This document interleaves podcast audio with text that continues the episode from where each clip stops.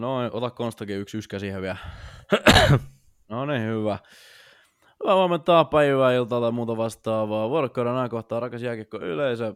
On täällä flunssasta toipuva Leivi Kiesiläinen ja mun seurassani tänään. Veikko Nurminen tuttuun tapaan. Ja Konstakin Venemi. Teipistä teippiin ja läheltä ylös! Ja näin on jälleen uusi SM Liiga viikko vierähtänyt ja perinteisen tapaan ollaan tykätty aloittaa nämä, nämä tiistain äh, jaksot maanantaina äänitetyt sillä tavalla, että käydään vähän läpi uutisia, mitä viime viikolla on tapahtunut. Öö, määrällisesti tapahtunut aika vähän, mutta siellä yksi vähän merkittävämpi keissi oli, eli käsitellään meidänkin puolesta vielä keissi Tarmo Reunanen. Lyhyesti mitä tapahtui, Tarmo Reunanen lensi pihalle, Luko ja Kalpan välisessä ottelussa ja suuri hämmennys valtasi hallin, kun kuulutettiin, että rasistinen, oliko tämä nyt virallisesti rasistinen ilmaisu sitten, tai joku vastaava. Ja tota, rasistinen käytös oli tämä alkuperäinen ulos. Joo, rasistinen käytös oli tämä alkuperäinen, ja Rauman Lukko siihen sitten nopeasti reagoi omalla sosiaalisella mediallaan, tai mediassaan, ilmoitti, että hei, tota, kattele rasismia millään tavalla. Siitä sitten tota, hiukan tutkivaa journalismia suorittivat muut tahot ja kuin, kuin me, ja tuli sitten selville, että ilmeisesti minkään sortin rasismihommaa ei ollutkaan. Ää, Sasha Huttunen uutisoi tai twiittasi paljasti, että tämmöinen koulupoikamainen vitun hintti heitto tota, olisi ollut tämä, mikä Reunasen nyt sitten ajoi pihalle. Reunaselle tuli tästä matsin verran pelikieltoa ja elämä jatkuu sitten näin eteenpäin. Äijät, mitä, mä kysyn nyt ihan tälleen avoimen kysymyksen, että mitä ajatuksia teillä heräsi tästä niin kuin koko episodista? No siis alkuunhan se tilanne vaikutti tosi dramaattiselta, varsinkin kun alkoi sitten huhut leviämään, että tätä Reunasen huutelu olisi kohdistunut tähän kalpahyökkään ja Okaniihin, niin, niin tota, se, se herätti itsessäni ainakin tosi paljon negatiivisia tunteita, mutta sitten kun ilmeisesti selvisi, että oli tämä yläkoulumainen vitun hinttihuuto tullut, niin itse aika paljon sitten sen jälkeen vähän jopa naurahdin, että oliko toiset oikeasti sitten niin vakava. Toki asiallista kieltä pitäisi käyttää, mutta, äh, mutta varmaan se löydään tästä mielipiteestä, mutta mun mielestä tuommoinen valitettavan ehkä jopa perustyhmä heitto. Mun mielestä kuitenkin ei mitään ihmeellisen vakavaa. Mun mielestä vaan mennään eteenpäin. Et ehkä jopa, en olisi välttämättä edes antanut yhden pelin pelikieltoa itse tosta. Mutta mä veikkaan, että tuossa tilanteessa kuitenkin se ensimmäinen kuulutus, kun siellä oli kuulutettu, että rasistinen käytös, niin jos olisi jollain muulla tapaa se jäähy ehkä kuulutettu, kuin tuossa ei ollut rasismin kanssa kuitenkaan mitään tekemistä, niin ehkä tämä tilanne ei olisi todellakaan paisunut sitten näin isoksi, miten se lopulta paisu. Joo, mä pureudun tähän ihan alkeellisella ruohonjuuritasolla ja siinäkin, missä kuinka paljon tahansa noita ilmauksia kuullaan jäällä. Henkilökohtaisesti en, en koe, että niillä on paikkaa herran vuonna, mutta tota, ei, ei sulle voi käydä tuommoisen ylilyönteen, kun sä tiedät, että liika kiristää. On kiristänyt ja aika on jatkossakin kiristää linjaa tämmöisten kommenttien suhteen. Tarmo Reunanen on aina ollut mielialapelaaja. Siinä, missä hän on todella hyvä jääkiekkoilija hyvänä päivänä, niin Tarella on ollut aika hyvää historiaa siitä, että se kuppi menee nurin.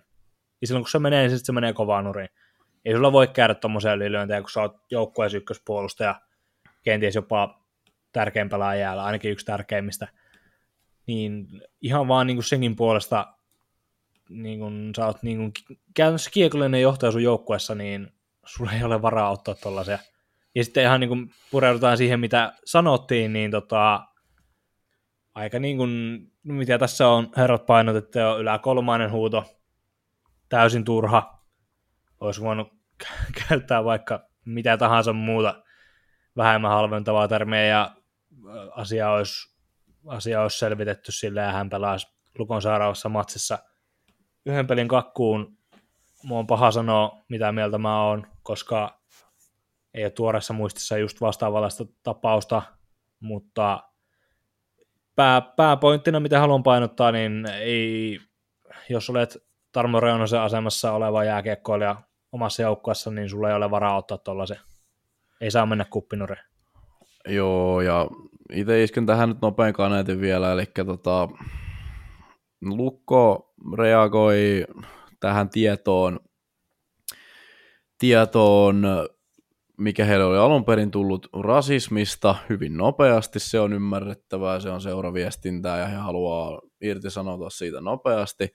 Tämä tota, varmisti hetkellisesti niin kuin väärentyn, väärentyneen tai väärän tiedon, eli hetken aikaa me kaikki luulimme, että Tarmo Reunanen on jotain rasistista sanonut, se ei tietenkään ole hyvä asia, siinä meni pikkusen, en tiedä keneltä meni. Vihkoon, menikö sitten vihkoon niiltä, jotka, jotka ilmoitti alun perin tämän, vai menikö, oliko siellä joku tota, viestintä vastaava sitten Lukolla liian innoissaan, vai, vai mikä homma, joku veti joka tapauksessa vihkoon. Mitä sitten tulee tähän jälkeenpäin, niin Reunanen on siis tota, pyytänyt anteeksi tätä, Hän on, häneltä on tullut Lukon tiedote, jossa on siis ihan fiksusti kattavasti käsitelty niin kuin anteeksi pyyntö tästä kyseisestä tilanteesta – yläkoulumainen heitto, vähän jotenkin kummasta, että tuli tuommoinen mieleen, mutta sitten samalla anteeksi on pyydetty, mediat ovat korjanneet äh, omat tiedotteensa lukkokin, tai omat, omat harha-uutisointinsa lukkokin taisi tämän korjata. Ja tota, liiga on ilmoittanut yhden pelin näpäytyksellä, että näitä ei katella ja elämä jatkuu eteenpäin. Meillä on siirtouutisia. Konsta otti tätä pelaajaliikenne-reporteri viittaa ansiokkaasti harteilleen jo viime jaksossa, niin äh, saa nyt ansaitsemillaan näytöillä niin äh, jatkaa tätä. Eli mitä on tapahtunut? Kuka on liikkunut minne? Joo, meillä on parikin uutta hankintaa. Vaasan Sport kunnostautui puolustusosaston vahvistuksessa.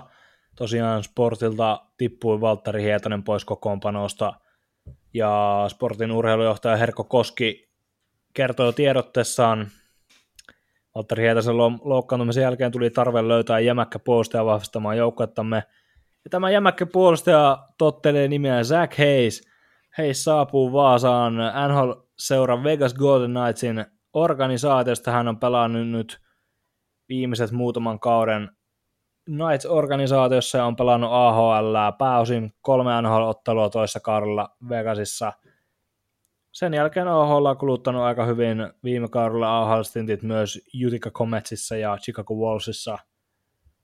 Ja nyt Vaasaan Heis on isokokoinen puolustaja, kuten on todettu, ja hän tulee täyttämään sportin takalinjoille tätä Valtteri Hietasen jättämää aukkoa. Heis teki yksivuotisen sopimuksen, ja jos pitäisi veikata, on Askissa jo sportin viikon ensimmäisessä ottelussa keskiviikkona kotona kärppiä vastaan. Siellä on sitten hieno, hieno mahdollisuus Zach Hayesille tehdä kotidebyytti. Sitten toinen isokokoinen puolustaja, Tampereen tappara, vahvistaa takalinjojaan Luke Witkowskilla. Witkowski, 33-vuotias yhdysvaltalainen, saapuu niin ikään AHLstä Syracuse Crunchista ja viimeisimpänä seurana miehellä toimii Springfield Thunderbirds – NHL-urallaan hän on viimeksi edustanut Detroit Red Wingsia. Ja Witkowski saapuu tapparaan niin ikään yhden vuoden sopimuksella. Hän on 188 senttiä pitkä ja 95 kiloinen. Ja hyvin todennäköisesti on hankittu tämmöiseksi perinteisiksi poliisityypiksi tonne Tapparan takalinjoille. Ja siellä on tarvittukin, kun katsoo tuota Tapparan pakista, etenkin tällä kaudella ja miten se on muuttunut viime kaudesta, niin – sanotaanko, että tämmöiselle erittäin fyysiselle isokokoiselle pakille on ollut kyllä huutoa, ja Witkowski on nyt sitten tätä roolia tullut täyttämään Tampereelle. Varsin mielenkiintoinen hankinta, ei varmasti tule loistamaan Valtteri Kemeläisen tason, tasolla teho, tehojen puolesta, mutta mielenkiintoista nähdä, miten hän sopeutuu tähän Richard Grönborgin joukkueeseen, ja puolustussuunnan vahva järkäle niin sanotusti, niin varmasti tulee myös fanit voittamaan puolelle. Olisitteko pojat, jos olisitte SM Liiga hyökkääjä ja ilmestyy sitten, olisi tämmöinen tappara away, niin vastaan asettuu pakkipari Vittasmäki ja Witkowski, niin mitkä on ensimmäiset mietteet? Heittäisinkin Egon ränne ja lähtisin vaihtoon. Täsmälleen sama. Veikko, sulla oli meille ö, loukkaantumisraporttia. Joo, tehdään tämmöinen napakka loukkaantumisraportti, eli aloitetaan Jyväskylästä, eli Pönttövuoresta, oliko se Konsta niin? Ei, Pönttövuori on Pönttövuori itse asiassa vuori tuossa Jyväskylän ja Pieksämään välillä. No niin, hyvä, Ei- saatiin ei vähän maantiedollista oppia. Hmm. Kyllä, mutta Jyväskylästä niin tosiaan maalivahti Veini Vehviläinen loukkaantui ja on muutama viikon pois ja tilalle hälytettiin Sami Aittokallio, sitten vähän täydentää maalivahtiosastoa ja sitten taas tuttuun syksyn tapaan niin Helsingistä loukkaantumisuutisia Eetu Koivistoinen noin kuukauden sivussa ja Toni Sund pari viikkoa. Molemmat loukkaantuivat tuossa IFKn kotiavauksessa KKta vastaan tai eivät välttämättä siinä pelissä loukkaantuneet, mutta tämän ottelun jälkeen eivät ole pelanneet. Sitten lauantaina oltiin tuossa Konstan kanssa katsoa täällä Turussa TP Silves-ottelua ja siinä ensimmäisen erän alussa Ilves-puolustaja Dominic Masin pahanäköisesti taklattiin laitaa päin, siis oli puhdas taklaus, ei siinä mitään. Masin ei sinne vähän keräile kamoja ja lähti siitä sitten koppiin ja ei pystynyt enää pelaamaan. Ja Konsta sitten hyvän toimittajan lailla niin kyseli pressissä Ilves-valmentaja Antti Pennaselta, että mikä on Masinin tilanne, ja Pennasen kommenteista sai semmoisen käsityksen, että tuskin on tällä viikolla ainakaan vielä tupsukorvien kokoonpanossa, joten iso menetys Ilvekselle, jolla on kolme otteluviikko tällä viikolla. Mainittako loukkaantumisosastolle täydennän vielä tätä Veikon varsin hyvää raporttia. Puhuin tuosta Valtteri Hietasen loukkaantumista äsken. Hänen on ilmoitettu olevan sivussa kuukausia ja juurikin sen takia tämä Zach Hayes-hankinta pääosin paikkaamaan häntä.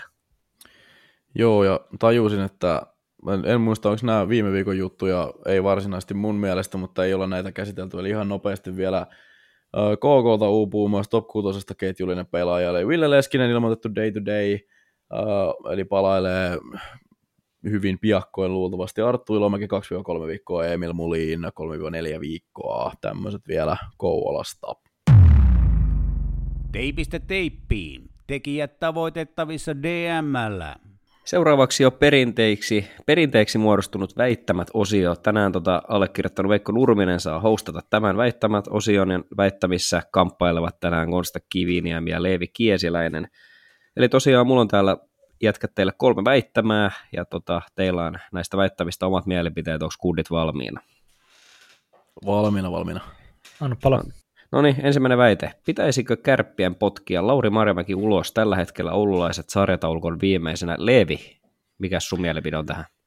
No mun mielipide on se, että kärpät on urheilun ammattiorganisaatio. Jotkut voisi jopa sanoa, että tämmöisen niin lajikohtaisen huippuurheilun ammattiorganisaatio, ja silloin kun siellä tällaisesta tilanteesta operoiva seura on yksi koko sarjan rikkaimpia, odotuksiltaan korkeimmilla, ja siellä on rosteri myös paperilla. Paperilla yksi, yksi sarjan kovimpia ja siellä on viime kaudella jo alisuoritettu massiivisesti, hiukan jopa ehkä nolattu itsensä ja sitten kun uusi kausi lähtee käyntiin, niin coachi on menettänyt pukukopin ja ollaan neljän ottelun jälkeen koko sarjan viimeisiä, niin tässä kohtaa huippuurheilun organisaatiot toimivat sillä tavalla, että valmentaja lähtee tukasta ja siis jatkumo pitäisi kärpillä mennä ihan samalla tavalla, että jos sä valmentajana menetät pukukopin, vaikka en huippuurheilija ole ikinä ollutkaan, niin tota, kaikki, ketkä on ollut jonkun palloilujoukkueen pukukopissa joskus tietää sen, että kun se coachi kerran sen pukukopin menettää sillä lailla, että siellä vaikka johtavat pelaajat rupeaa vähän naureskelemaan, katsomaan kieroon ja syntyy tämmöisiä erimielisyyksiä, niin kuin nyt viime kaudella jo syntyi, ja haluttomuutta ja muuta vastaavaa, niin se on sitten siinä kätelty, sitä, sitä ei enää voiteta takaisin, ja tästä syystä siis yksinkertaisesti varsinkin kun Kärpillä on varaa se Marjamäki sieltä taloudellisesti erottaa, niin äh, huippuurheilu nyt vaan toimii tällä tavalla. Ei, ei siinä ole sen ihmeempää. Juuri näin. Mitäs tuota Konsta? Miksi sitten Marjamäelle pitäisi antaa aikaa vielä? Mä lähestyn tätä asiaa enemmänkin siitä kannalta, että säilytetään kärppien brändillä jonkinlainen niin kuin ylpeys, mitä siitä, ne rippeet, mitä siitä enää on jäljellä viime kauden jälkeen.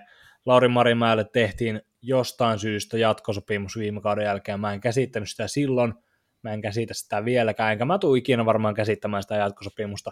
miten sä teet jatkosopimuksen, mikä ulottuu aina kevääseen 2025 asti, tuommoisen kauden jälkeen. Ja mieti, miten järkyttävän huonolta sun brändi näyttää, kun se valmentaja sitten menettää sen pukukopin, kun jäällä ei tule vieläkään tulosta, vaikka materiaalia on ja rahaa on, tilat on, niin ethän sä nyt anteeksi Ranskan Juman kautta anna niin kuin potkuja valmentajalle neljän pelin jälkeen, kun sä oot aiemmin, solpi, aiemmin keväällä solmimassa jatkosopimuksen sen kanssa. Ihan no, siis kysymys, sen, tota, kysymys Joo, tähän väliin on se, että kun kärpät hiihtää siellä sarjan pohjalla, niin onko se sitten brändille parempi? Se ei ole brändille myöskään ideaalia, mutta niin kuin, enkä mä sano, että kyllä sillä niin kuin tiima alkaa pikkuhiljaa loppua, mutta neljä peliä Mä Kosta haastan sua, haasta sua vähän tähän väliin, anteeksi Leevi. Et mikä on Kosta sun mielestä kärppien brändi? No kärpät on, kärppien brändi on mun, mun silmä aika ylimielinen, että on puolen Suomen seura ja on niin kuin suurseura miljoonia joukkoja ja niin kuin aina tämmöinen aiempi kesto menestyy ja sitä kautta niin kuin äärimmäisen ylimielinen johtoporras ihan Juha Junnosta kärppä kuninkaasta lähtien täytettyjä kärppiä pelaajahankinnoille se nyt ei liittynyt tähän mitenkään, mutta mä tykkään siitä mainita joka kerta, kun se tulee mulle mieleen. Mutta kärppien brändi ylipäätään on kärsinyt niin paljon tässä Ma- Marjamäen toisen stintin aikana. Miten ensinnäkin mä en, mä en käsittänyt Marjamäen palkkaamista silloin, kun se tehtiin, ja painotinko mä sitä vielä, mä en ymmärrä tuota jatkosopimusta, mikä tehtiin keväällä, ja senkin takia se, miten sä oot niin vetänyt kaiken mahdollisen vihkoon tässä viimeisen puolen vuoden aikana, niin et sä, sun pitää antaa edes vähän enemmän aikaa. Mutta kyllä mä niin kuin, katsotaan vaikka 10 peliä, 10-15 peliä, jos kärpät on sillä pohjalla, tilanne on vielä korjattavissa pisteiden suhteen, mutta jos, jos se kurssi ei oikeasti muutu, niin sitten on mentävä. Ja Lauri Marimäki ei ole antanut mun mielestä mitään näyttää tämän kärpäpestin aikana, minkä takia hän ansaitsee samaan pituisia ja samaan raha, rahan arvoisia jatkosopimuksia enää tulevaisuudessa. Mutta koska hän on kerran valmentanut maajoukkoa, että hän on voittanut mestaruksia kärpässä ihan eri materiaalilla, hän tulee niitä saamaan.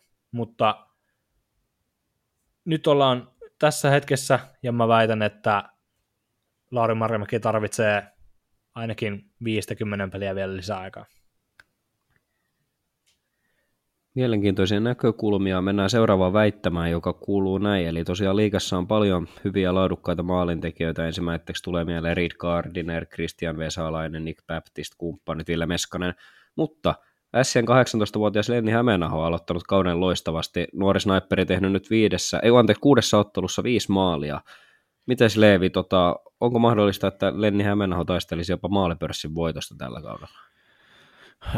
Nosto on semmoinen, että se saattaa ehkä tota SLRin ulkopuolella hieman nostattaa kulmakarvoja, mutta olen sitä mieltä, että Hämeenaholla on tähän kaikki mahdollisuudet. Se, mihin mä perustan tämän, on se, että yleensä mihin noi kuumat junnut, Hämeenaho siis oikein tämmöinen niin kuuman junnun määritelmä viime kaudella, niin se, mihin nämä, nämä lapalämpimät juniorit yleensä kaatuu, on se, että heistä kun on tarpeeksi otantaa, niin heidän pelinsä tiedetään sen jälkeen, heidän vahvuutensa, heikkoutensa tiedetään, ne skoutataan, ne pystytään pelaamaan pois.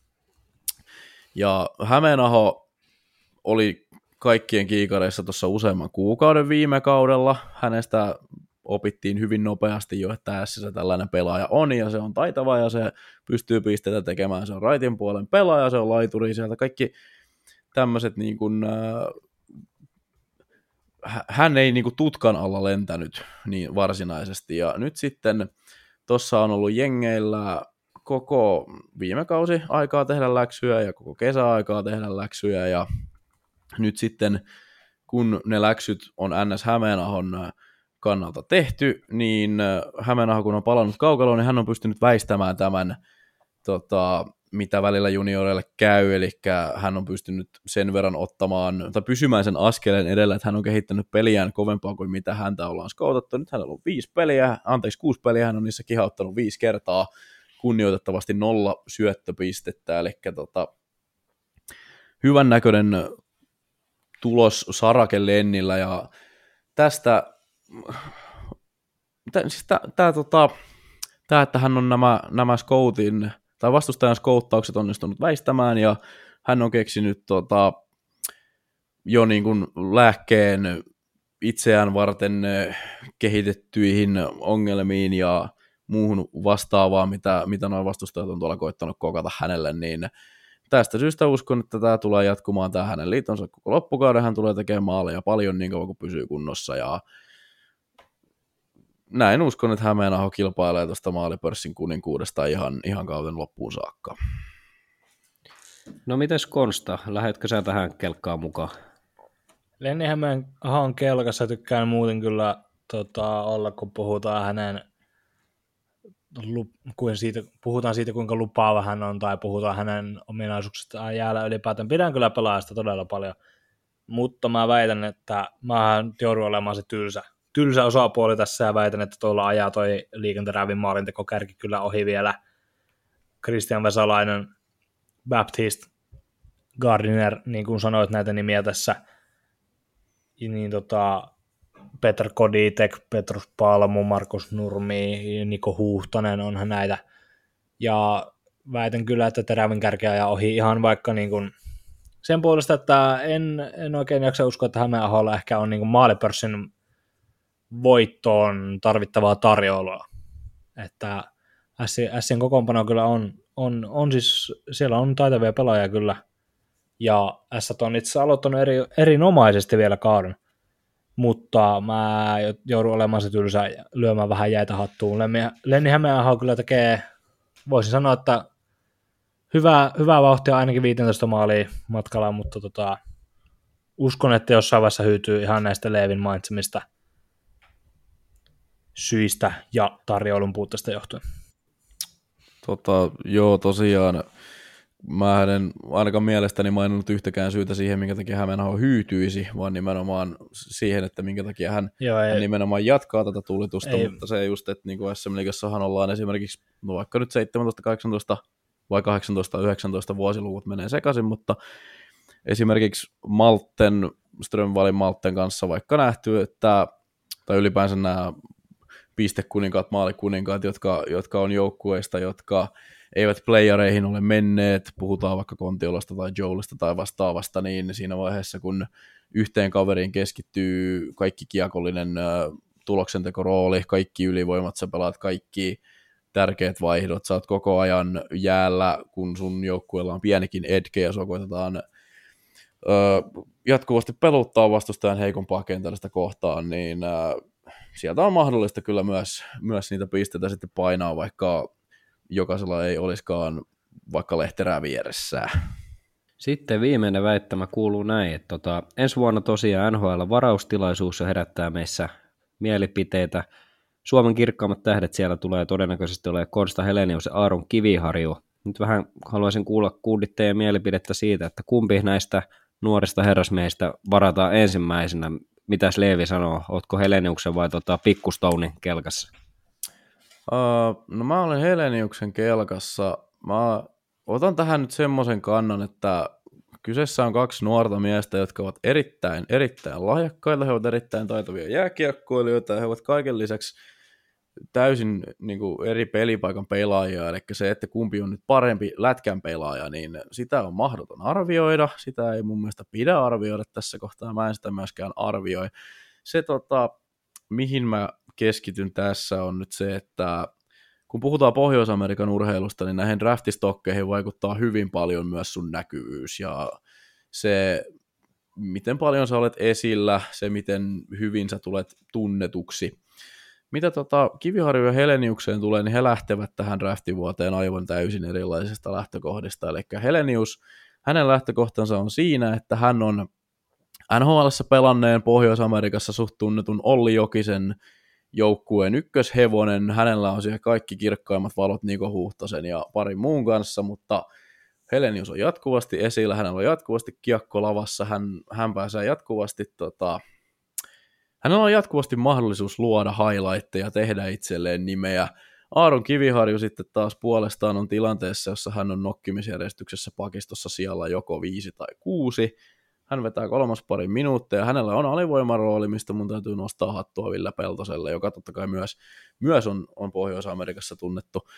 Mutta siinä kun äh, Heleniukseen kohdistuu lähes kaikki valo, mitä Mikkelistä voi kohdistua, niin Kiviharju on suuremman tähtirykelmän peitossa aika vahvasti, ja näin tota, näkyvyyden jo valokeilan turvin, niin Helenius menee mulla tästä kärkeen, ottamatta mitenkään kantaa siihen, että kumpi noista on oikeasti parempi pelaaja tai lupaavampi junnu.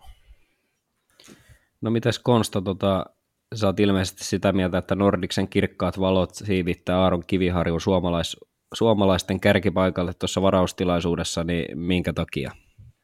Vähän Leevi sanoi sen suhteen, että on tosi aikaista oikeasti tuomita vielä kumpi heistä ansaitsisi mennä ensimmäisenä, mutta puhuttiin nyt näkyvyydestä, niin mä väitän, että Suomessa ei ole kyllä ihan sama mitä roolia sä pelaat, niin Suomessa ei ole parempaa näkyvyyttä tarjolla kuin nuori lupaava puolustaja Helsingin IFKssa ihan nyt niin kuin tiski, Nordiksen valot on niin saamarin kirkkaat. Ihan niin kuin Kiviharri muutenkin on nauttinut, jo, hänestä puhuttiin melkein niin kuin kerran sukupolveen lahjakkuutena, kun hän pelasi 16-vuotiaana debytoi liigassa sitä edeltävällä kaudella ajunnussa ja hänestä on puhuttu niin kuin monta vuotta jo. Siinä missä viime kausi TPS totta kai laski sitä draftstockia sen puolesta, että no, sitä on vähän paha alkaa selittelee päävalmentaja Jussi Haukkaan pelitapaa jenkeille, minkä takia sittenkin 0 plus 3 tehot 21 otteluun. Mutta Aron Kiviharju, häntä katsoessa nyt etenkin Helsingin IFKssa tässä alkukaudella, hänellä on kaikki ne samat pelilliset lahjat yhä tallella ja hän nauttii hyvää peliaikaa HIFK on tähän mainittuun leveyteen nähden nauttii hyvää peliaikaa. Pääsi pelaamaan ylivoimallekin lyhyyttä vaihtoa jo HPK vastaan ja varmasti tulee ottamaan rooleja siinä, mikäli IFKta tippuu siitä sitten näin jää pois edestä. Ja väitän, että Kiviharju, hänellä on jo sellaista kypsyyttä, mikä mun mielestä heijastuu, kun häntä katsoo, hänen peliään katsoo, niin mun mielestä hänellä on sellaista kypsyyttä, että hän osaa kyllä hyödyntää tällaiset mahdollisuudet. Ja niin kuin siinä, missä Helenius on ihan erinomaisessa on ihan erinomaisessa tota, kasvumispaikassa itsekin Olli jo kesäalaisuudessa.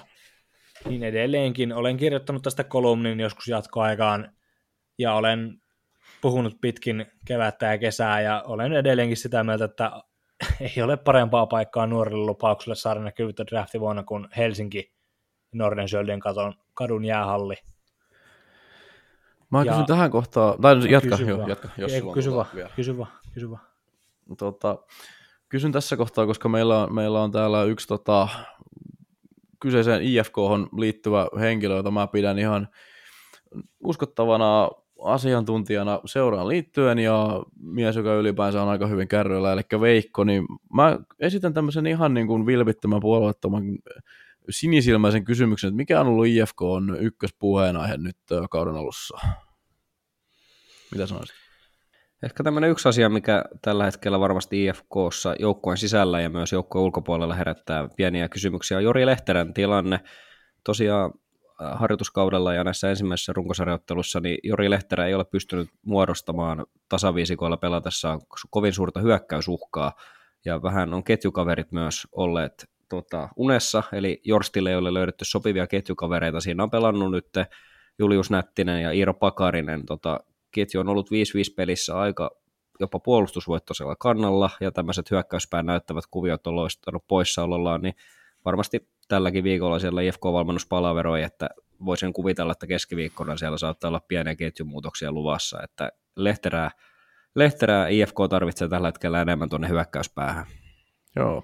Tota, mites kakkospuheenaihe? Voisiko se olla vaikka Lindboomin maalit tai voisiko se olla vaikka Komarovin loukki tai vaikka se, että niin kuin, No no, Lindbo- puolustus mm. ei, ei vaikka ole vakuuttanut tässä nyt esimerkiksi. Mä vaan siis, se, miksi mä kyselen näitä, on se, että mä mietin tätä kauden alkuun, mä mietin, niin kuin, että kun puhutaan huomion saaneista asioista, ja pistetään ihan tälleen niin kuin listalla, että mihin, mihin kohdistuu huomio, niin miltä sieltä löytyy Aaron Kiviharju? Joo, hei mä keskeytän nyt, koska mä näin tämän ihan alusta asti. Mä heitän nyt tämmöisen objektiivisen kysymyksen, että varataanko, siis keskitytäänkö Pohjois-Amerikassa, mihin Aaron Kiviharju varataan, niin oikeasti IFKta katsellessa Aaron Kiviharjuun draftivuonna, vai keskitytäänkö Pohjois-Amerikassa IFK on puolustuksen vaikeuksia tai Jori Lehterää. Eihän toi liity mitenkään tähän. No niin, sitä mä just miettisin, että minkä takia kysyttiin noin, koska Aron Kiviharju varataan Pohjois-Amerikkaan, niin IFK on pelilliset vaikeudet ei mun mielestä Ei. liity niin kuin yhtään mitenkään sinne. Onhan hän Pohjois-Amerikassa koko ajan esillä, kun Niin. hän on, hänestä on, hänellä on edelleen aika korkea draft status, kun katsoo näitä listoja. Hänestä puhutaan edelleenkin todella paljon, niin onhan hän Pohjois-Amerikassa koko ajan esillä, sinnehän hän varataan. No joo. Veikko, miten Kiviharjulla on noin niin kuin muuten pelillisesti kulkenut? Omasta mielestä on yllättävän hyvin, että on päässyt pelaamaan tosi paljon alivoimaa. Siinä on kyllä rehellisesti ollut vielä aika paljon ongelmia, mikä toki on ihan ymmärrettävää, että on pelannut siinä Mutinin kanssa esimerkiksi alivoimalla, niin on vähän ollut sanotaan kamppailupelaamisessa pientä kehitettävää, mutta sitten taas Toni Sundin loukkaantuminen johti siihen, että lauantain, tai anteeksi viime perjantain IFK, tai HPK IFK-ottelussa, niin Kiviharju pääsi kakkosylivoimalla pelaamaan muutaman kymmenen sekuntia, se johtui vaan siitä, että itse ottelussa HPK sai vain yhden jäähyn, niin ainakin näytti siltä, että Kiviharju menisi nyt siihen Sundin tilalle kakkosylivoimaan, mikä on sit omasta mielestä todella hyvä veto päävalmentaja Peltoselta, että mielenkiintoista nähdä nyt sitten seuraavissa ottelussa, kun IFK pääsee ylivoimalle, että miten Kiviharju pystyy kiekkoa liikuttamaan ja pelaamaan siinä sinisellä, mutta kaiken kaikkiaan kaiken kaikkiaan positiivinen alku, on päässyt hyvin pelaamaan, on tehnyt paljon peliä edistäviä ratkaisuja, mutta sitten taas alivoimalla toi kamppailupelaaminen, kamppailupelaamisen puute näkyy vielä jonkin verran, mutta ne on niitä kuuluisia oppirahoja, että varmasti, varmasti on niin kuin Kiviharju itse ja valmennus ollut tyytyväinen, miten tämä ensimmäinen viikko, toinen viikko on sujunut. Teipistä teippiin. Kovat jätket käyttää uspimikkejä.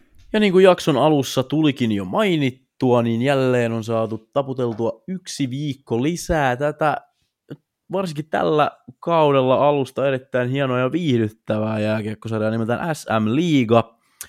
Kiekko on pomppinut useimmilla paikkakunnilla, hyviä matseja on ollut. Jätkät, minkälaisia muistiinpanoja teillä on viime viikosta? Käydään niitä vähän läpi. Joo, TPS näyttää erittäin hyvältä, ja kuten on sanonut jo viime viikolla, ja kuten varmaan tulen sanomaan tässäkin jaksossa ja tulevissakin jaksoissa, niin tota joukkuetta on todella viihdyttävää katsoa. Ja Tommi Miettinen on tota, tuonut tonne jengiin niin kuin sellaista peliiloa, mitä mun mielestä Jussi Ahokkaan kokoonpanossa ei edes viime kaudella ollut.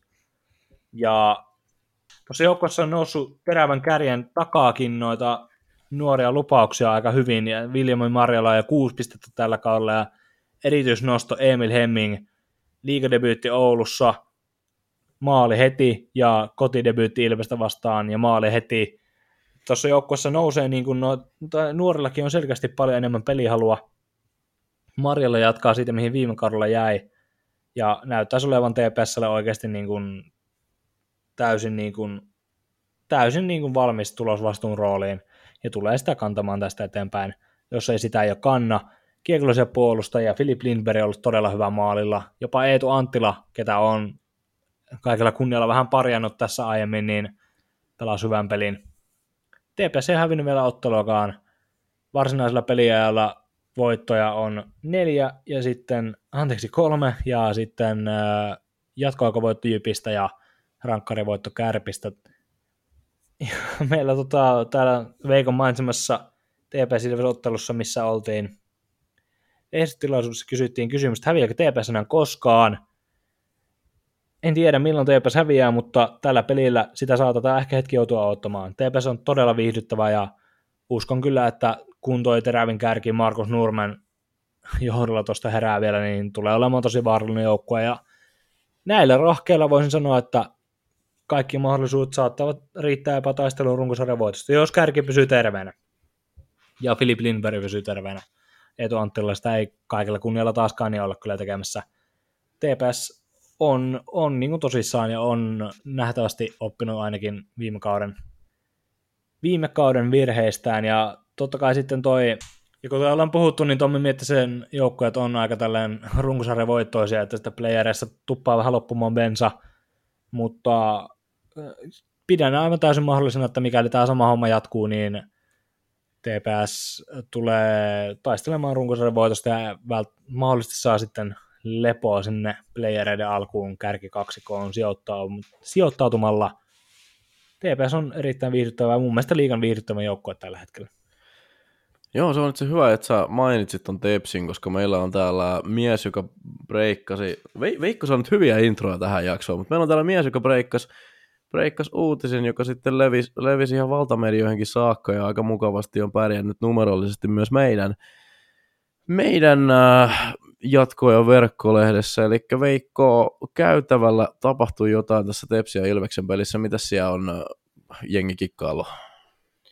Tosiaan joo, Konstan kanssa siinä vietettiin erätaukoa, pidettiin, aloitettiin pitää Instagram-liveä jatkoja tota, käyttäjällä ja yhtäkkiä rupesi siitä käytävältä kuuluu helkutimoinen meteli ja katsottiin, että mitä oikein tapahtuu, että ihmiset niin kuin, jotkut ryntäs juoksien pois ja rupesi niin kuin kirosanoja kuuluu ja järkkäreitä juoksi paikalle ja niin mentiin siihen sitten muutaman minuutin päästä vähän kattelemaan, niin siellä oli täys tivoli käynnissä, että siellä oli niin kuin järkkärit, järkkärit siinä käytävällä välissä ja toisella puolella oli TPS-kannattajia mutkasta ja toisella puolella oli Ilves-kannattajia tai ainakin tamperelaisia, en nyt varmuudella voi sanoa, että olivat kuin Ilveksen kannattajia, mutta varmasti sieltä Tampereelta muutamalla oli kommandopipo päässään, ja siellä oli aineksia jopa isompaan tämmöiseen joukkotappeluun, mutta ilmeisesti isompaa joukkotappelua ei onneksi syntynyt.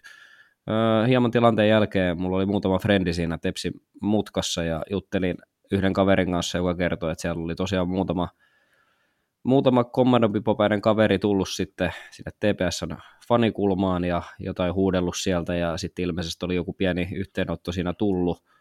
Tosiaan näistä ei ole vielä ihan sataprosenttista varmuutta saatu, mutta siis sen ainakin omin silmin näin, että ensiapuhenkilöt sinne kylmäpusseja paikalle vei, eli ilmeisesti osumia oli ainakin jonkun verran siellä jossain päin jäähallia vaihdettu, mutta oli aika ikävä episodi, mutta meni kuitenkin aika nopeasti ohi ja ehkä mikä ikävintä tilanteessa oli, niin varsinkin siinä TPSn kannattajan mutkassa, niin siellä oli oikeasti mun mielestä jopa hävettää, niin 10-15-vuotiaita nulikoita, täysiä kakaroita, anteeksi nyt vaan, niin uomassa järkkäreillä ja näyttämässä keskisormeet, tulkaa sit, tulkaa sit. Niin mun mielestä nyt saatana pojat sitten ihan oikeasti herätys siellä, herätys siellä, että keskittykää siihen oman joukkueen fanittamiseen ja lopettakaa tommonen, lopettakaa tommonen niin kuin uhkailu ja uhoaminen tuolla. Toi on niin aika säällittävää, että katsomossakin tuli vähän semmoisia myötähäpeitä vähän vanhemman liiton katsojilta, että oikeasti kun noin nuoret tuolla riahuu ja annetaan myös vähän noottia TPSn kapolle, että hänkin oli siellä aika aggressiivisena kyllä osoittamassa. Tietenkin puolusti, mikä kuuluu asiaan, puolusti omia kannattajia siellä, mutta mun mielestä aika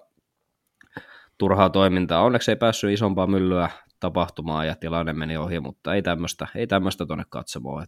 Pidetään ne pidetään tuommoiset myllyt valitettavasti siellä futiksen puolella sitten, mutta ei tuoda niitä lätkää. Joo, mä väliin tähän huikkaan, että itse en siis paikalla ollut, Konsta ja Veikko on siellä, siellä pelissä olivat, mutta mitä mä olen tästä tilanteesta nyt, nyt kuullut ja lukenut, niin mun mielestä tätä on, tai tätä on paljon käsitelty jo ennen, ennen kuin me tässä podissa otetaan tämä juttu nyt esille, ja mun mielestä jääkiekkoyhteisö on, on reagoinut tähän oikein, eli tämä on, tämä on tuomittu, ja sitten täällä on tota, tämmöistä niin idiootin leimasinta on, on jaettu tuonne suuntaan, mutta se, siis alle, alle, alleviivaan tai allekirjoitan kaikki, kaiken, mitä Veikko äsken sanoi, olen, olen yleisen mielipiteen kanssa luojan kiitos samaa mieltä, eli toi ei tuonne kuulu. Mulla yksi asia, mikä mulla heräsi välittömästi, kun mä tästä luin, oli toi paikka, eli koppikäy, tai ei koppikäytävä, vaan vaan tämä hallikäytävä, koska siellä hallikäytävällä on älytön kasa sivullisia, siellä on älytön mm. kasa mm. ihmisiä, ketkä ei millään tavalla kuulu. Se on ihan sama, kuka sen aloittaa, kummalta puolelta se tulee, ketkä sinne menee. Siellä käytävällä on älytön määrä sivullisia, jotka sinne eivät kuulu, tai eivät kuulu siihen tilanteeseen, siis anteeksi, totta kai kuuluvat hallikäytävälle, mutta eivät kuulu tähän tilanteeseen millään tavalla. Ja siellä käytävällä on paljon nuoria ja siellä käytävällä on paljon lapsia. Ja toivottavasti tätä tilannetta ei nyt mikään, siis yksikään muksu tai lapsiperhe varsinaisesti nähnyt. Tota, Öö, mutta, Leevi, niin. keskeytän sen verran, että tosiaan sain palautteen sitten illalla, jossa ilmeisesti jonkun, joku turkulainen vanhempi oli lähettänyt viestin, että hänen lapsi oli tilanteen huomannut ja oli koko kolmas erä mennyt itkien katsoman puolella, että valitettavasti, no niin. valitettavasti oli myös tämmöistä käynyt. Siis t- tätä juuri tarkoitan, eli siellä on, on nyt sitten tapahtunut tämä, mitä pelkäsinkin, eli vanhemmat on, on matsin jälkeen sitten joutunut lapsilleen, pienille lapsille selittämään, että no miksi se nyt löi ja miksi tämä nyt tapahtui näin, miksi tuolla huudettiin, miksi tuolla raivottiin ja toi on siis niin kuin sen lisäksi, että niin kuin, nyt, nyt täytyy oikein, oikein niin kuin asetella ajatuksiaan, ajatuksiaan hiukan järjestykseen, että tästä tulee järkevä lause pihalle. Eli ensinnäkin tuolla koitettiin nyt olla niin kuin isoja, pahoja, pelottavia, öö, tämmöistä ultrakulttuuria ja nimenomaan tämmöistä niin kuin ultrakulttuurin tota, haaraa, mitä ei todellakaan tarvitse tänne Suomeen kopioida, eli se on hienoa, että täällä niin kuin osa näistä intohimoisimmista vaikka Euroopan tai Pohjois-Amerikan, anteeksi, Etelä-Amerikan sun muiden vastaavien kulttuureista, niin tuodaan tänne asioita, siellä on paljon hyviä juttuja, se on hyvä, mutta tämä on semmoinen juttu, mitä sieltä ei tarvitse tuoda, ja lopputulos on nyt sitten se, että siellä koitettiin olla isoja, siellä koitettiin olla pahoja, siellä koitettiin olla pelottavia, ja loppujen lopuksi oltiin sitten kuitenkin niin rohkeita, että vedettiin oikein balaklaavat päähän, eli ei uskallettu omilla naamoilla edes mennä sinne. Ja lopputulos on se, että ainoa, jotka oikeastaan säikähti, oli pienet lapset, ja kaksi kannattajaryhmää sai idiootin leiman, ei pelkästään näille niin kuin yksittäisille henkilöille, vaan se, että niin kuin, näiden seurojen kannattajat leimattiin idiooteiksi noin niin kuin yleensä, eli te, ketkä siellä olitte, niin ihan vitun hyvin meni aplodit teille, ja tämä tulee ihmiseltä, joka uskaltaa kaiken tämän sanoa omalla naamallaan. Mm, se on loistava Leevi, että sanot, ja mä painotan vielä, että me ei tässä kumpikaan syytetä suoranaisesti Ilveksiä ja Tepsin faneja. Me ei tiedetä sataprosenttisella varmuudella, että miten se tilanne on siihen pisteeseen kehkeytynyt, mutta Ilveksen fanit, herätys, lopettakaa, ja myös tiedän, että lähes tulkoon jokaisessa TPSnkin fanireissussa jotain ei toivottavaa tapahtuu, niin myös sinne Turkuun ja faniryhmän johdolle ja kaikille muille, niin keskittykää siihen fanittamiseen ja lopettakaa tuommoinen pelleily. Joo, jos on puhuu Ilveksestä jäällä vielä vähän, että siinä missä osa heidän kannattajistaan tietolähteiden mukaan käyttäytyy aika raukkomaisesti, mä näen kyllä sitten myös aika raukkomaisen Ilveksen jäällä, etenkin tämä perjantai- ja lauantain pelikanssi TPS-ottelut. Pelikans-ottelu Nokia-areenalla Ilves, no aika, aika kehnosti roikku mukana semmoisen puolitoista peliä ja sitten peli kanssa niin näytti menevä ihan menoa ja se oli niin kuin puolitoista peliä ja sitten lopu, tai puolikas, loppupuolikas pelistä niin kuin täysin pelikanssin menoa ja Ilves, Ilves juos perässä niin sanotusti. Ja siis Antti Pennasella ei nyt varsinaisesti mikään hätä, että Ilves on, niin kuin, on materiaalin valossa ihan hyvin suoriutunut, mutta nämä kaksi ottelua tässä – perjantaina ja lauantaina oli mun mielestä aivan järkyttäviä. Ihan suoraan sanottuna järkyttäviä. Etenkin tämä lauantai. TPS Ilves kärkiottelu siinä vaiheessa joukkueet olisi olla yksi ja kaksi. Ilves, Ilves ei mun mielestä näyttänyt missään vaiheessa yhtään mitään niin kuin tappelun, tappelun, taistelun tahtoa. Ja siis TPS niin kuin ihan ensimmäistä minuutista asti määrästä tahdin Ilves, Ilves oli niin kuin potkun pari perässä, ja sitten se näkyy uudestaan siinä, toki se ihan erään alku Ilvekseltä todella lepsuu pelaamista, ja sitten Dominic Masin pelasi Antti Pennasen sanoen aika lepsusti sen tilanteen, missä Kalle Väisänen sitten lopulta hänet taklas puhtaasti, ja Masin siitä sitten loukkaantui. Totta kai se varmasti näkyy Ilveksen pelaamisessa, ja sitten tämä toisen erään alku, missä TPS iski kahteen minuutin kaksi, kolme minuutin kaksi maalia, niin aivan täysin nukahtaminen. Ilves näytti sieltä jäi äijät pukukoppiin.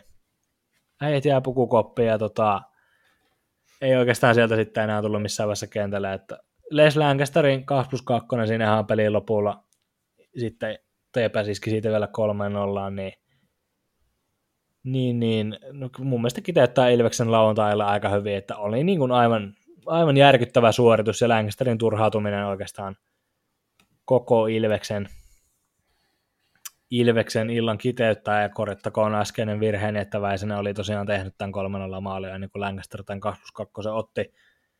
Mutta joka tapauksessa Ilves ei vakuuttanut mua yhtään. Antti Pennonen oli todella pettynyt lehdistötilaisuudessa siinä, missä tämä ottelu kyllä muutenkin tarjosi mun mielestä kauden parasta TPS suhteutettuna kauden huonompaa Ilvekseen, niin ei, ei mikään ihmekään, että ottelu päättyi noin, miten se päättyi.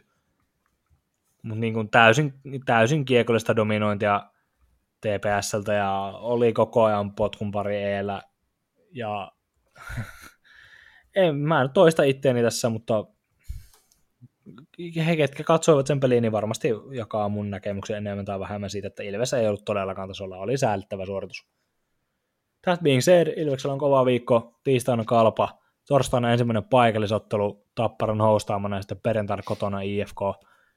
Että tossa on kuitenkin kovia pelejä tulossa. Miehistössä näyttää sulle voi jonkun verran tota, loukkaantumishuolia edelleenkin, ja Lancasterkin vaikuttaa mun mielestä, toki paha nyt on sanoa, joten mä sanon, että mä oletan, mutta Lancaster vaikuttaa pelaamaan jonkinlaisen vamman kanssa. Hänen, hänen pelistään huokuu kyllä se, että hän ei ole sama itsevarmalle Lancaster. Tässä nyt muutama ottelu on ollut, mitä hän aiemmin on, ja toki hän missä se jo peli loukkaantumisen takia, että en sitten tiedä, onko sillä oikeasti pelaako hän vamman kanssa. Hän on kuitenkin niin tärkeä pelaaja, tärkeä pelaaja Ilveksellä, että onko hänet tuotu aikaisin takaisin. Ja jos Masin on yhtään pidempään sivussa, mitä Pennanen vähän jo pelkäs epäillä, niin ei, ei hyvältä näytä. Mutta paistaa se päiväri saakin mun mielestä.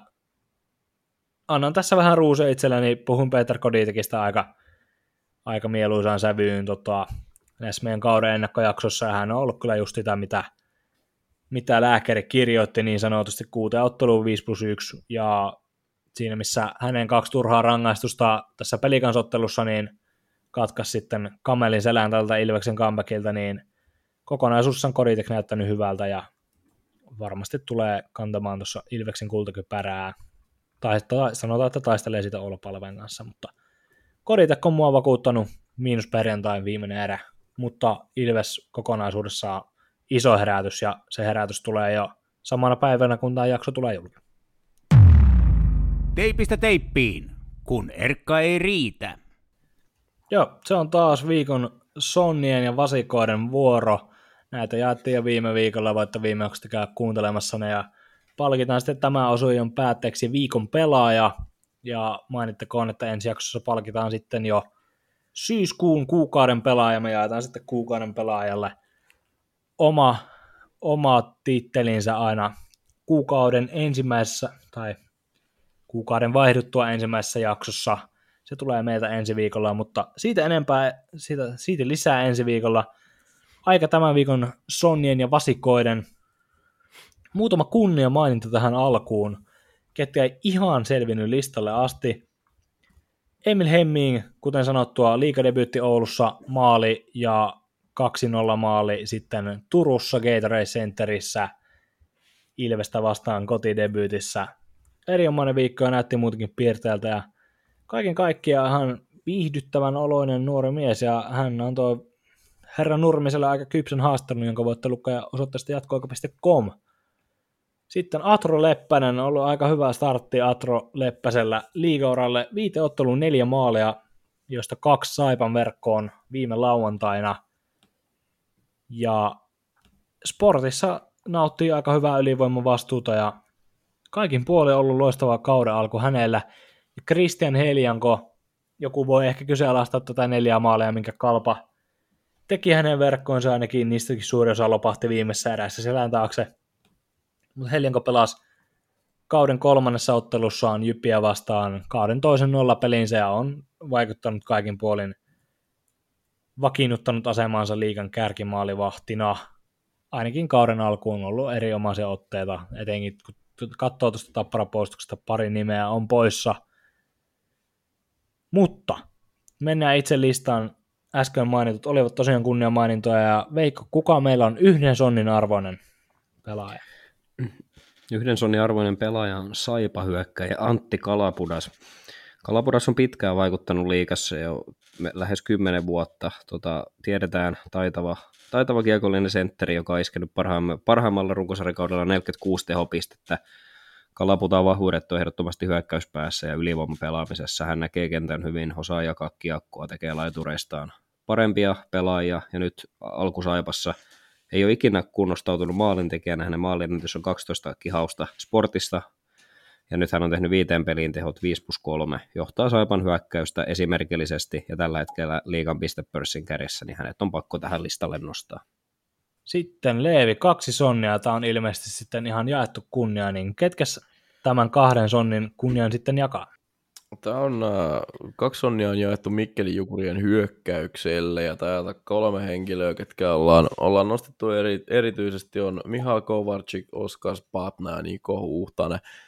Tota, pidetään siinä mielessä kompaktina, että Huhtanen Kovarczyk tehneet, tehneet hyvin pisteitä. Oskar Spatna on tässä kohtaa jo tasoittanut, vai onko, onko mennyt jopa ohitse tota, viime kauden maalimäärästään. Tarkistan sen tässä nopeasti, koska niin kuin huomaatte, niin olen erittäin hyvin valmistautunut tähän jaksoon. Eli Oskar Patna on nyt viidessä matsissa sitten tehnyt jo enemmän maaleja kuin mitä hän teki koko viime kaudella. Ja tota, tästä yksi kihaus lisää, niin hän on sitten tasoittanut ö, tällä kaudella jukuriuransa maalimäärän. Eli ennen, ennen ö, tätä kautta tuli hetkinen, 95 peliin tuli kuusi häkkiä ja nyt on, nyt on viidessä matsissa sitten viisi ja Oskar Spatnalle ja hänen äh, kavereilleen kaksi sonnia tästä. Miinuksia on myös jaettava näissä kekkereissä ja ne tottelee nimeä vasikat tällä formaatilla ja tästäkin on annettava ei niin kunniamainintoja, niitä on tällä kertaa yksi ja se on annettava Saipan sentteri Adam Helevkalle. Helevka tosiaan lenti ulos sporttia vastaan lauantaina päähän kohdistuneesta taklauksesta ja sai siitä kahden pelin kakun. Saipala menee hyvin tällä hetkellä Helle, joka nauttii merkittävää tulosvastuuta paperilla Saipassa, joten tämä oli kaikin puolin tyhmä ratkaisu häneltä ja itse taklaus oli aivan turhaa, oli, olisi voinut olla huomattavan vaarallinen, joten Helevkalle tästä epäkunnioitettava maininta ja semmoinen paperi vasikka, niin kuin Leevi Kiesiläinen taas viime viikolla ristiä. Mutta sitten varsinainen vasikka mallia yksi. Veikko, kenelle se annetaan? Tai keille? Annetaan se HPK on liigajoukkueelle. Tosiaan HPK aloitti kauden hienosti, otti Raumalta 2-1 vierasvoito, mutta sen jälkeen on ollut ehkä odotustenkin nähden niin karu arkeen, että sen jälkeen viisi peliä, viisi peliä turpaa ja varsinkin edellistä kolme ottelua oli kolme tehtyä maalia. OPK on se hyökkäyskaluston kapeus, materiaalin kapeus alkaa kyllä aika karusti näkyä ja varsinkin viikonloppuna ensin ihan hyvän taistelun jälkeen hävisivät IFKlle 2-1 ja sitten Porissa aika onneton esitys Ässiä vastaan hävisivät 1-0 ja Ässiä maalivahti Rubiin torjui nollapeliin yhdeksällä torjunnalla, niin se kertoo kaiken, mitä HPK on siinä pelissä hyökkäyspäässä pystynyt tekemään. Tosi paha tilanne nyt HPKlla, paljon loukkaantumisia siellä varsinkin puolustuspäässä ja eh, varmasti rahaa ei hirveästi ole joukkuetta vahvistaa ainakaan erikoisilla hankinnoilla, niin seuraavat ottelut on HPKlle todella isoja. Sieltä tulee nyt keskiviikkona HPK isännön jyppiä ja sitten viikonloppuna matkustetaan Tappara viheraksi sen jälkeen tulee vielä TPS, niin ei kyllä helpolta, helpolta kuulosta tuo HPK seuraavat kolme peliä, mutta toivotaan tuosta, että ihan Masonkin kannalta, että muutama voiton tuot pystyisi ottamaan, niin siellä kupissa se henki sitten nousee, ettei lamaannuta heti tähän kauden alkuun. Heitän tämmöisen hypoteettisen kysymyksen, mikä tästä juolahti mieleen, niin enkä nyt todellakaan painotan, en todellakaan toivo tätä skenaariota. Kuvitella, että HPK luisuu vaikka ihan vaikka kymmenenkin pelin tappioputkeen, niin Maso Lehtonen, kaikki se hype, millä hän tuli tähän pestiin, niin missä vaiheessa alkaa Mason palli heilua niin sanotusti? Siis mä väitän, että Mason palli ei heilu, vaikka HPK häviäisi 47 peliä runkosarjassa. Että mun mielestä Maso on ihan niin kuin viimeinen henkilö, ketä tuolta kannattaa potkia. Että hän on kuitenkin tuo oman iloisen persoonansa tonne ja hänellä on joukkue, millä ei voi rehellisesti mestaruudesta kamppailla eikä edes mitallipeleistä, niin mun mielestä OPK on pitänyt pikkuhiljaa saada se arki, arki kuntoon että siellä rupeaa pelaajat kehittymään ja painaa hommia täysillä ja sitten pikkuhiljaa hankkia niitä täsmäpelaajia tuohon runkoon ja rauhassa rakentaa sitä pelitapaa. Et ei varmasti tuu Maso kenkään saamaan, vaikka tuossa nyt tulisi vaikka 15 ottelun tappioputki, en itse siihen usko.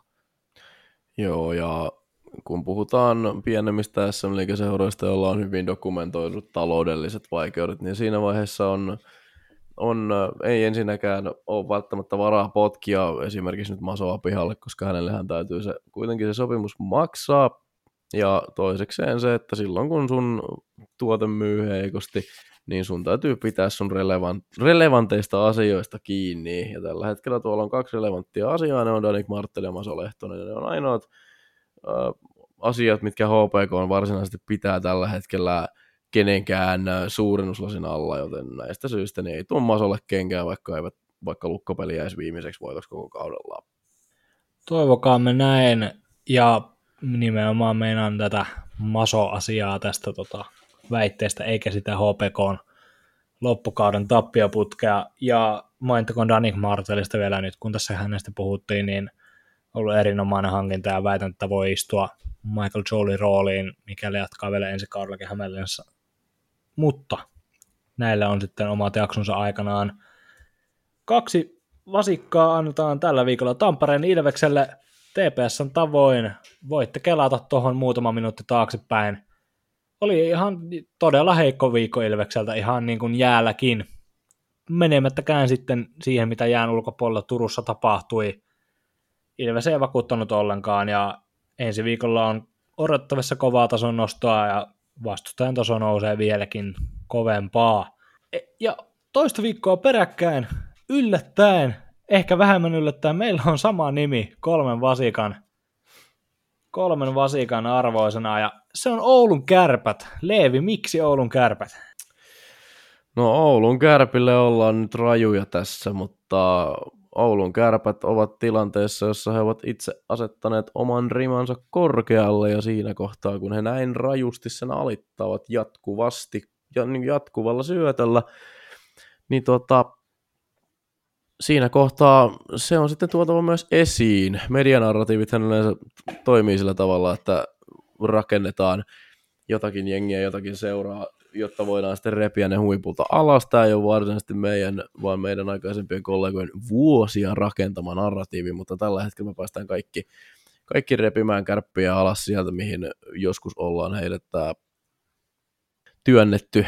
Mä oon kuullut kärpistä tämmöisen liittyen vielä tähän tota, sulamiseen median edessä jatkuvasti tai sulamattomuuteen, koska ei päästä edes paikalle, niin tämmöinen termi kuin Oulun etäkärpät. Oletteko pojat mitä mieltä tästä? On ihan tyyliä ihan ansaittu nimi kyllä. Tota voisi hyödyntää vaikka seuraavassa liigan tota pressitilaisuudessa. No niinpä. Olisiko siinä ollut muuten, miltä olisi näyttänyt, jos tota Nyholm olisi vetänyt läppärin siihen pöydälle ja siellä olisi ollut Marjamäki? Tsekistä suoraan. olisi ollut tyyliä kyllä. Toimiko Tsekissä ei. netti? Mitä olette mieltä? Mä en ole käynyt Tsekissä, mutta mä veikkaisin kyllä, että siellä... Sieltä ei lennottu. Niin, no sieltä ei lennottu kyllä, ei. että sitten tota, Pääseekö sieltä pois? Eh, niin, se on hyvä kysymys. En mä, Mites, ei ole vissiin se... jäälle saakka ainakaan kärpät päässyt vielä tällä kaudella. Ei, ei ole kyllä. Ootellaan. Katsotaan sitten. Palataan tähän osioon ensi viikolla, kun kärpät on mahdollisesti taas. Olisiko tripiitti niin. jopa? Tripiitti olisi kova, ne jo. Tota... Se on kyllä kova. Kolmeen ekaan viikkoon yhdeksän vasikkaa, se on melkoista. Se on, siinä on, siinä on niin enemmän tehopisteitä kuin varmaan koko hyökkäyksellä. Siinä on huonosti täytetty se kärppä, se on sitä ei ole, millä se on muuten täytetty se alkuperäinen kärppä? Mitä olette mieltä? Veikkaan seteleillä suoraan Juha Junnan lompakosta.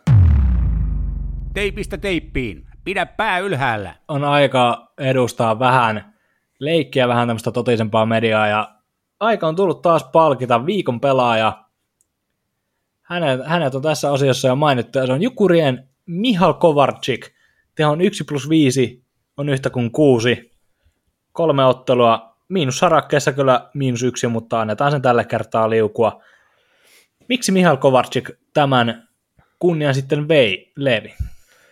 No Mihal Kovarczyk vei tämän kunnian sen takia, että hän on tota, ollut nappihankinta Jukureilta, hän on ollut älyttömän tehokas tässä toki Batnan ja Huhtasen ja kavereiden kanssa, ja Jukurilla on hyvä meininki päällä tällä hetkellä, siellä vedetään varianssin puolesta ylärekisteriä ja tota, flow on päällä ja peli kulkee, tukka hulmua Olli Jokisella vaihtoaitiossa, kun pojat vipeltää jäällä ja tota, Kovarczyk johtaa siellä johtaa siellä tehoillaan tätä erinomainen sisääntulo Mikkeli ja hän on ollut liekeissä, niin hän, hän tämän kärkipaikan ansaitsee tällä kertaa.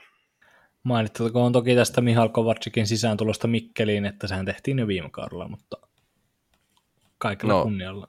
Kyllä, että huonosti, hu, huonosti asetettu lause, mutta siis kyllä joo, Kovacic on, on, kyllä, on ollut kovassa liekissä.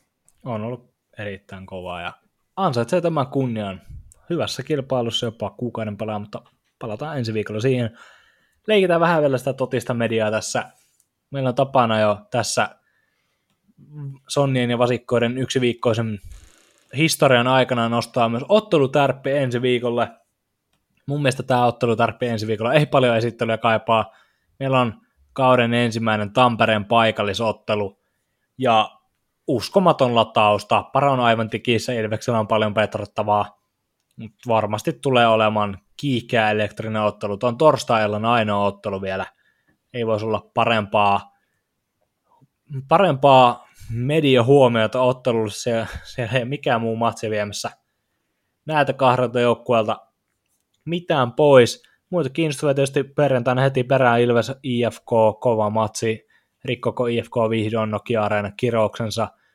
Perjantaina pelataan myös ensimmäinen Pönttövuoren derby, Kalpa isännöi Jypiä Niiralan Montussa Kuopiossa ja sielläkin on kova matsi tulossa, mutta ehdottomasti kaikki katseet kohdistuu Tampereelle torstaina. Eikö mielipiteet miellytä? Tule korjaamaan ne. Jatkoaika.com rekrytointi.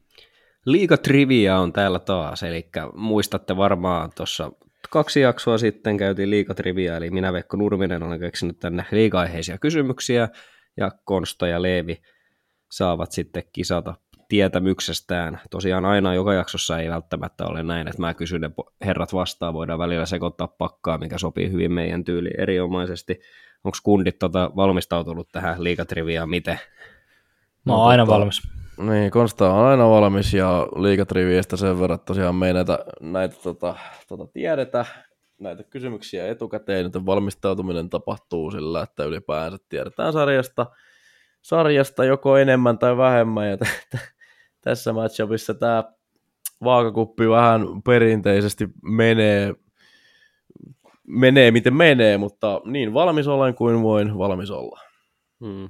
Joo, Leevillä varsinkin on parannettavaa. Viime, viime liikatriviassa Konsta vähän pyyhki suulta niin sanotusti tota jäätä. Se on annetaan Leeville, Leeville mahdollisuus.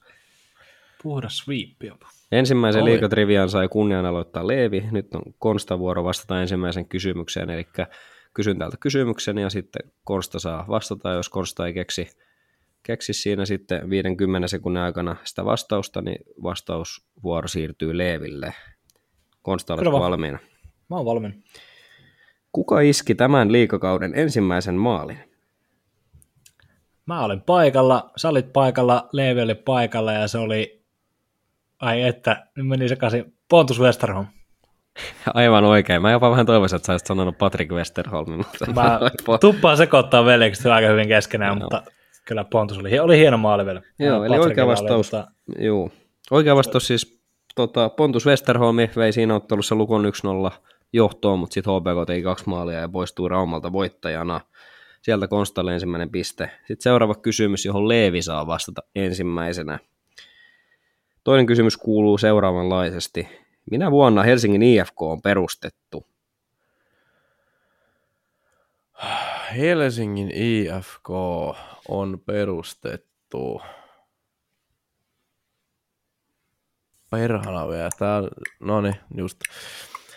No, mulla loppuu tässä sekunnit pikkuhiljaa kesken, niin mä sanon, että 19.32. Se meni suomeksi sanottuna aivan päin persettä. Onko, no niin. onko Konstalla tota tietoa? Jos pitäisi villi arvaus heittää, niin se on jossain vuoden 1897 tienoilla. Voisin jopa vastata 1897. Lukitsetko vastauksen 1897? Hmm. Vai kilautatko ah. kaverille, joka kenties ei ole Leevi Kiesiläinen? Annetaan sen mennä tällä kertaa. Mennään tällä kertaa sillä 97. Vastaus on oikein. Siis IFK on perustettu vuonna 1897. Leevi, hei, hei. tämä on nyt 2-0 tämä matsi taas. Oho. No. Kyllä, Konsta 2-0 johtoa ja nyt on vielä kolmas kysymys. Ja tota, jälleen kerran, nyt kun tätä kysymystä katsoo, niin voisin kuvitella, että Konsta tämän tietää, mutta... Anna palaa. Ikinä Kolmas kysymys kuuluu näin. Kuka on liikan kaikkien aikojen tehokkain ulkomaalaispelaaja? Kuinka paljon aikaa mulla vastata? Mä tiedän kyllä vastauksen. Mä haluan sanoa... on semmoinen, että mäkin tiedän t- tähän vastaukseen. Mä tiedän, mä tiedän no, mutta... Konsta varsin hyvin tietää vastauksen tähän kysymykseen. Mä harvemmin tuppaan tota, painottamaan mun juuria, mutta mun on pakko sanoa, että mä olen kotoisin Jyväskylästä ja mä olen hallilla käynyt erittäin paljon tätäkin miestä katsomassa ja yhtään sen suuremmin mitään värejä tunnustamatta, niin on pakko sanoa, että tämä, tämän miehen pelinumero tulisi olla Hippoksen jäähallin katossa, koska sitä ei ole hänen jälkeensä pidetty. Organisaatiossa se on Erik Perrin. Kyllä se on oikein, ja jos vielä haluat vähän tämmöisiä säälipisteitä, niin osaatko sanoa, kuinka monta tehopistettä Perrin runkosarjassa iski? Tää, tästä ei mulla... Ilman kyllä... puhelinta. Joo, ei, ei puhelinta eikä tarkkaa muistikuvaa, mutta Villi arvaa, että se on 700, 700 jotain. 532. Paljon? 532. Okei, se jäi sitten vähän jälkeen. No joo, mm. Erik Perrin joka tapauksessa. No niin tosiaan Konsta vei siis tämänkin liikatriviaan tänään 3-0, mutta täytyy taas tasapuolisuuden nimissä antaa Leeville mahdollisuus onnistua, että Leevi nukkuu seuraavan yönsä hyvin. Leevi, mulla on täällä sulle yksi kysymys. Kysy ihmeessä. Oletko valmiina? Joo. Joo. Jokerit tekemässä kovin uutta paluuta liikaan. Palataan Leevi ajassa taaksepäin. Kuka valmensi Helsingin jokereita heidän toistaiseksi viimeisellä liikakaudellaan? Kyse on kaudesta 2013-2014.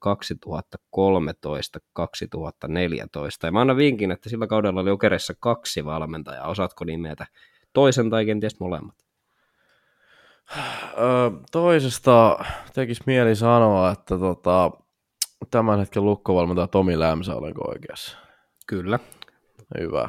Tota... Alistaan sen verran, että Lämsä sai sitten kesken kauden potkut, mutta kuka hyppäsi tilalle? Lämsän tilalle. Jokeriperheessä myös erittäin suosittu kaveri. 13-14. No Konsta, se, tähän menee ihan samalla tavalla kuin viime kerrallakin. Että no, tota, nyt ei anneta Konstalla puheenvuoroa, mutta tämä levi pelkästään sulle. Tulee tämä säälipiste-kysymys, niin mä tiedän heti siihen sen ensimmäisen, sitten se toinen lyö mulla tyhjää. Jokeriperheessä erittäin pidetty kaveri. Mm, valmentanut myös muualla kuin jokereissa. Valmentanut myös muualla kuin jokereissa. Siis mu, mu... Etunimi alkaa, toki no mä sanon etu- ja sukunimi, mä kerron jossain, että nyt, nyt Levi pitää tietää. Joo. Etunimi alkaa t ja sukunimi v Tomek Valtonen. No niin, sieltä. Annetaan, annetaan Konsta pienet. Kiitos paljon, kiitos paljon. Tuli kuitenkin, tuli kuitenkin aika apteek, apteekin hyllyltä, kun on vähän tuommoista suuntaa. Mutta semmoinen on pakko, pakko tota sanoa, että tällä kertaa, niin kuin, jos mulla olisi ollut kotietu, niin Konstahan sen olisi voittanut joka tapauksessa, mutta niin kuin, ei olisi tarvinnut mennä säälipisteelle saakka, tota, että olisin saanut pistettiin auki. Kyllä, mutta tässä oli toinen liikatrivia. Ensi jaksossa palataan liikatrivian pariin. Ehkä nyt tässä jätkeen kanssa mietitään, että mikä on ensi viikon kilpailujärjestys, että ehkä jopa Leevi hyppää välillä hostin paikalle, niin päästetään Sa- Veli Nurminen kilpailemaan. Joo, sanotaan näin, että voi olla, että tehdään, tehdään se ratkaisu, mikä kärpissä pitäisi tehdä, eli siinä vaiheessa, kun standardi ei täyty, niin pistetään ukkoa vaihtoon. Teipistä teippiin, ja ladon seinätkin pysyvät ehjänä. Sitten päästään äh, seuraavaksi osioon, jossa käydään vähän läpi meidän kaikkien äh, liikaseuraajien suosikki valmentajapeliä. Hyvin, hyvin petti ääni, niin kuin huomaatte, niin tota, äskeisessä, äskeisessä tota, ohjelmanumerossa olisi tullut nuha, jos sitä ei olisi jo valmiiksi, mutta pienellä flunssalla täällä painetaan. Käydään läpi pikkusen tätä meidän liigapörssikimppamme taulukkoa, eli teipistä teippiin liigapörssikimppa löytyy sieltä, jos vaikka tässä nyt on pelipäiviä, pörssipäiviä yhdeksän jo mennyt, niin sinne jos joku rohkea haluaa vielä liittyä ja lähteä vähän tota, mittaamaan omia valmentajataitoja, eli pikkusen tuosta takamatkalta ottaa kiinni, niin tervetuloa ehdottomasti kimppaan täysin avonainen vapaa, eli mitään salasanaa sun muita vastaavia ei tarvita, mainittakoon se, että täällähän vedetään sitten vain 11 vaihdolla, eli täällä ei mitään tämmöisiä pay to win äh, ostojoukkueita ei katsella, eli toisin sanoen äh, pu- puhtaasti junnu vetoisia ja oma kasvatteisia joukkueita, niin kuin esimerkiksi vaikka Oulun kärpät oli muistaakseni Lauri Marjamäen mukaan tuossa vuosi kaksi takaperin. Nyt jätkät voi korjata, jos, tota, jos, jos tämä mun puukko meni täysin ohi, koska en muista sata varmaksi, että kuka sen sanoi. Joku organisaatiosta muistaakseni muitti Tapparaa esimerkiksi ostojoukkueeksi, niin näitähän me ei katsella. Öö, Kimpan kärjessä jatkaa, jatkaa tota pelipäivä kahdeksan jälkeen edelleen joukkue nimeltä Laasonen 82, siellä valmentaja Petri Vahovuori on ollut liekeissä 392 pistettä, vielä on viisi vaihtoakin käyttämättä siellä. Erittäin hyvä meininki, siinä sitten Mörköluola Mörköluola takana 368 pistettä ja Mörköluolasta sitten vain kaksi pistettä jäljessä Jarno Viholaisen raution tykki. Mitä sitten tähän kolmikkoon tulee, niin vaikka Triviassa munkin paksu ja hieman kihartava tukkani pöllyää, niin täällä se sitten on, on meidän piireissä ojossa edelleen. Eli sieltä 29 löytyy Piikkien palloseura viime ottelupäivältä mun kantava voima oli Sami Niku. Lindberg toki pelasi hyvin maalissa myös, mutta Niku vaihdon Reunasen tilalle ja Nikuhan sitten nämä noudatti tätä meidän kättelemämme sopimusta, eli mä otan hänet mun jengiin, ja hän sitten painoi siihen muutaman pinnan heti tota, KKta vastaan. 267 pistettä on mulla. Tota, seuraavat sitten mennään tästä sivulle kolme sieltä 41 löytyy pari ottelupäivää eteen antanut Veikko Nurminen ja HC Stadin Kingit. Veikko, saataisiko nopeat kommentit sun viime kierroksesta pelipäivästä, miksi nyt haluaa kutsua? Lauantain kierros oli meikäläiselle todella onnistunut, että Antti Kalapuras oli mun kapteenina, paino kaksi maalia, Sami Niku kaksi syöttöä, ja sitten hauskinta ehkä tässä oli, että Eetu Anttilan piti olla TPS maalissa lauantaina, mutta loukkaantui alkulämmössä ja yhtäkkiä Filip Lindberg oli maalissa ja torjusi sitten nolla peli, nolla peli ja hän oli vielä mun maalivahti tässä, niin erittäin onnistunut lauantai-kierros ja niin kuin tuossa viime jaksossa sanoin, niin mun kauden päätavoite on pitää Korsta Kiviniemi takana ja siinä ollaan edelleen pysytty. Kyllä vaan, Veikko on siis pompannut sieltä 53, siellä 41. Tota, ja Aasin sillalla sieltä 54, siellä on, siellä on pysytty, pysytty vankasti, eli siis vankalla tarkoitan nyt sitä, että edeltävällä ottelupäivällä sekä, sekä tällä ottelupäivällä tässä on tällainen musta viiva, ja sen viivan oikealta puolelta löytyy HC Ankkalinna, Konsta Kiviniemi kommentit, vaikka nyt viime ottelupäivästä. Toi linna on ainakin romahtanut. Näin. Jos et muistanut vaan ottaa reunasta pois, taputaan. Se otti aika mukavaa miinusta se Tarmon poika mulle miinus seitsemän sieltä. Ja Luke Martin kapteenina, olisiko tehnyt 16. Ja Peter Koditekkikin otti sitten ihan muodollisen vuo, muodollisuuksien vuosi vielä miinusta tota, Tampereella. Niklas Rubin saa onneksi yhdeksän torjunnan nolla pelistä ja sitten 17 pistettä Viljami Marja Lampalainen haavia, mutta sanotaan, että ei ollut ihan neljä miljoonaa joukkoa, mutta kyllä tässä näen vähän yhtäläisyyksiä viime kauden kärppiin tässä mun joukkueessa, että ei hyvältä näytä, mutta Jos. kausi on nuoria, aion, aion tukkia epäilijöiden ja e- etenkin Veikko Nurmisen suun tällä kaudella vielä. Onko tässä nyt siis, tota, vertaisit viime kauden kärppiin, niin onko siis tilanne, jossa valmentajalla ei tällä hetkellä ole, ole langat näpeissä vai onko joukkueen vika, onko kenties ostettu liian vähän pelaajia? Joukkuehan on siis ihan oma kasvatteinen ja tuommoisen ostojoukkueita mä hervemmin tykkää katella, että tämä tuli mun mielestä turha kommentti, että kaikki on hyvin ja ei ole mitään hätää ja näin päin pois, että kyllä se laiva tästä joskus kääntyy vielä. Kyllä. Seuraava, seuraava jakso on muuten täytyy tällä nykytahdilla niin antaa kolme vasikkaa niin Konstan liikapörssijoukkueelle. Joo. Joo. Mä, mä, aion, mä aion pitää kiinni lupauksesta ja tukkia Veikko Nurmisen suun tällä karvella. Mainittako muuten eri, erityiskiitosta, jonka unohdin aiemmin mainita, Aatu Jämsen palasi tosiaan Los Angeles Kingsin kehitysleiriltä, harjoitusleiriltä. Hän oli mun liikapörssijoukkueessa kauden alkuun, koska No, oli vaan. ja sieltä sitten Kidin otin tyylikkäästi pois ja hän palasi seuraavana seuraavalle kierrokselle iski kaksi maalia, että kiitos Kidille, jos tätä satut kuuntelemaan.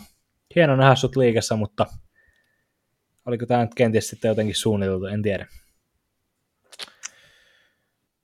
Mun piti nyt kysyä jotain tähän liittyen, mutta unohdin. No en varmasti. kysy. Onko Veikolla jotain kysyttävää vaikka? Ei ole kysyttävä. Oho. Se mun täytyy Konsta kuitenkin nostaa sulle hattua, että vastaat median kysymyksiin. Joo, kyllä. Muuallakin kuin, no meinasin sanoa, että muuallakin kuin tota, seuraan yhdistetyissä podcasteissa, mutta tämähän on seuraan yhdistetty podcast, joten ää, ei sanota niin. Kyllä. Jatkoaika. Mahdollisuus tavata Harri-Pekka Pietikäinen. Ja näin aika rientää ja ojennan tässä kohtaa, ei ole edes oikein suunniteltu tätä, mutta ojennan tässä kohtaa jälleen kerran mikrofonin miehelle, joka on viimeisen äh, kohta elokuusta saakka profiloitunut erittäin dynaamisena loppukaneettien lausujana. Konsta, loppusanat, kiitos. Juu, mä vähän voin, että tota, sä olisit nämä loppusanat itse voinut vetää. Mulla ei selkeästi, mun, mun sanoilla ei selkeästi ole painoarvoa, sillä meillä on saatu, yht, me ollaan saatu yksi palaute viime jaksosta. Mä, mä painotan sitä nyt vielä kerran, jättäkää meille palautetta, se auttaa meitä kehittymään. Jättäkää vierasideoita, jättäkää ohjelmanumeroideoita, kehitysideoita, risuja, ruusuja. Niitä voi jättää meidän sosiaalisen median kanaviin. Instagram at teipistä teippiin inboxiin. Twitter X teipistä teippiin käyttäjänimellä löytyy sähköpostilla teipistä teippiin at gmail.com jatkojen keskustelupalstalla, jatkojen sosiaalisen median kanavien kommentteihin. Kaikki, kaikki kanavat on auki. Me luetaan aktiivisesti palautetta, jos sitä tulee. Me, me koitetaan siitä ottaa oppia ja kehittää tuotetta. Kiitos teille, ketkä olette kuunnellut. Mä olen Konsta Kiviniemi. Jätän herroille loppupuheet ja suuntaan tästä pois. Erittäin hieno Konstan puheenvuoro. Mä kiitän omasta puolestani. Mä olen niin kuin kaikki tietää, koko kylä tietää, koko maa tietää. Mä oon Veikko Nurminen, kiitos teille. Kuunnelkaa jaksoa, kuunnelkaa jaksoa, antakaa meille posia ja palautetta. Mä lähden tästä seuraavaksi kuulle käynnistelemään mun autoa, mikä on ollut puoli vuotta seisonnassa, niin mulla sanotaan, että nopea ilta tulos. Joo, ja mä painun sinne, mihin kohta teipistä teippiin Instagramiin ladattava lämärivideon kiekko, eli jäitä pitkin vasemmalta ohi, ja ensi viikolla kuullaan jälleen kerran. Nää jätkät ei syötä ikinä teipistä teippiin.